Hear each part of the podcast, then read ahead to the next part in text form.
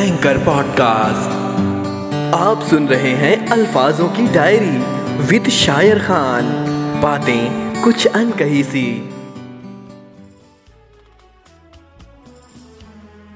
मेरी आँखों में बसा वो थोड़ा हकीकत और थोड़ा सपना सा है। मेरी आँखों में बसा वो थोड़ा हकीकत और थोड़ा सपना सा है। वो मोहब्बत तो नहीं, मगर रिश्ता कुछ अपना सा है। दोस्तों, आप सुन रहे हैं अल्फाजों की डायरी।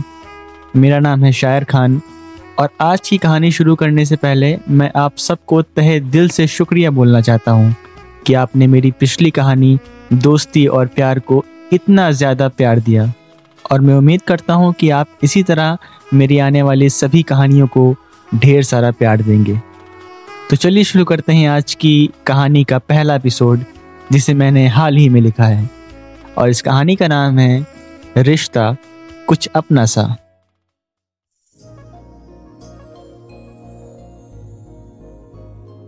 देश की राजधानी दिल्ली से लगभग 500 किलोमीटर की दूरी पर बसा है एक प्यारा सा शहर, जो अपनी ऐतिहासिकता, खाने और ख़ास तौर पर अपनी चिकन कारीगरी के लिए पूरी दुनिया में मशहूर है।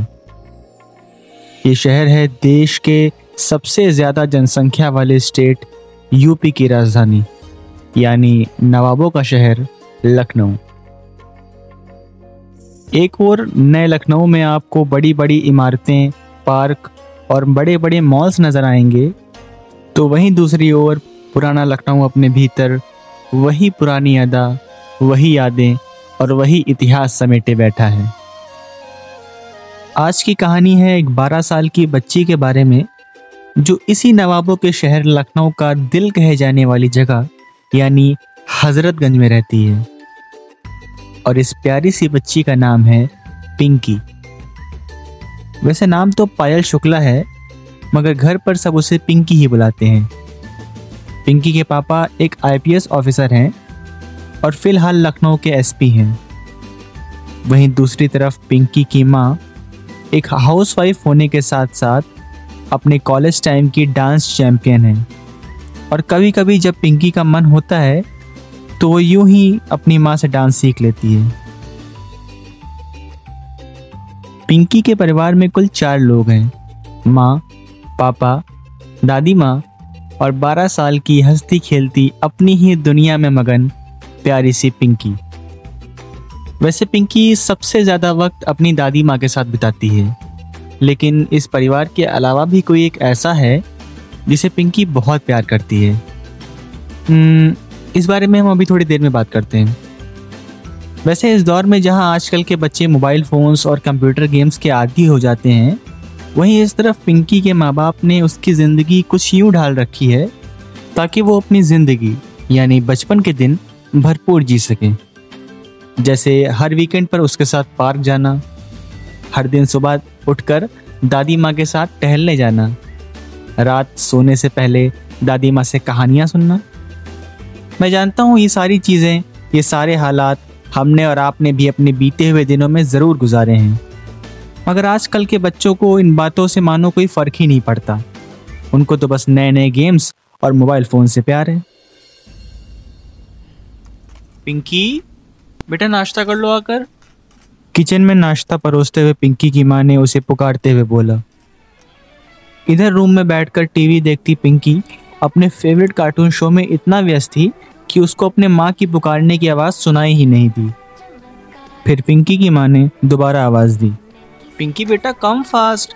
नाश्ता कर लो, आकर उसके बाद टीवी देख लेना।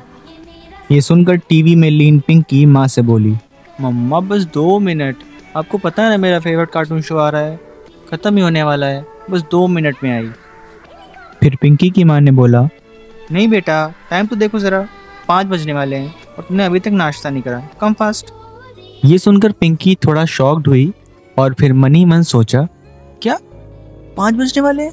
पिंकी ने घड़ी की तरफ़ देखा तो छोटी सुई पाँच पर की थी और बड़ी वाली सुई बारह की सीमा रेखा पार करने से बस दो कदम की दूरी पर थी। ये देखकर छोटी सी पिंकी सीधे बाहर की तरफ़ भागी। रास्ते में माँ ने नाश्ते के लिए रोका तो डाइनिंग टेबल से सैंडविच का एक टुकड़ा उठाकर बोली बस बस माँ मेरा तो हो गया। मुझे भूख नहीं है। मैं बाहर जा रही हूँ मोटू के साथ खेलने इतना कहकर एक्साइटमेंट से भरी पिंकी ने अपने नन्हे हाथों से डोर नॉब घुमाया और दरवाज़ा खोलकर बाहर चली गई अपने प्यार मोटू के पास। आखिर कौन है ये मोटू जिससे पिंकी को इस नन्ही सी उम्र में प्यार हो गया है? आप भी यही सोच रहे हैं ना? इसी के साथ मैं शायर खान आपसे अलविदा लेता हूँ। मेरे लौट के आने तक आप अपने दिमाग के घोड़े दौड़ाइए और ये सोचने की कोशिश करिए कि आखिर कौन है ये मोटू। जल्द लौटूँगा एक नए एपिसोड के साथ। सुनते रहिए अल्फाजों की डायरी।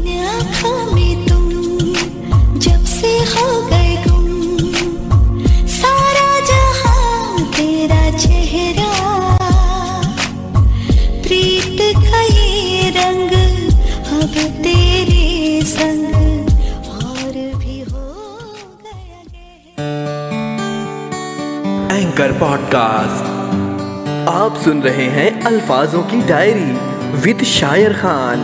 बातें कुछ अनकही सी।